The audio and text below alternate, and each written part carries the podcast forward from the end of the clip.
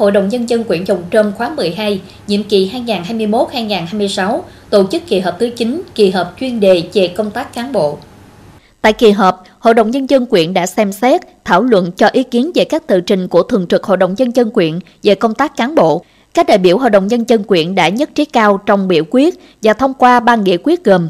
Nghị quyết xác nhận kết quả miễn nhiệm chức vụ Chủ tịch Hội đồng Nhân dân quyện Dòng Trơm khóa 12, nhiệm kỳ 2021-2026 đối với bà Nguyễn Trúc Hạnh, Phó trưởng ban thường trực Ban tuyên giáo tỉnh ủy. Nghị quyết xác nhận kết quả bầu chức vụ Chủ tịch Hội đồng Nhân dân quyện Dòng Trơm khóa 12, nhiệm kỳ 2021-2026 đối với bà Nguyễn Thị Thu Phượng, Phó Bí thư Thường trực quyện ủy Dòng Trơm, Nghị quyết về cho thôi làm nhiệm vụ đại biểu Hội đồng Nhân dân quyện nhiệm kỳ 2021-2026 đối với bà Nguyễn Trúc Hạnh, Phó trưởng ban thường trực Ban tuyên giáo tỉnh ủy. Các nghị quyết là những quyết định quan trọng nhằm củng cố, ổn định tổ chức và nhân sự lãnh đạo Hội đồng Nhân dân quyện,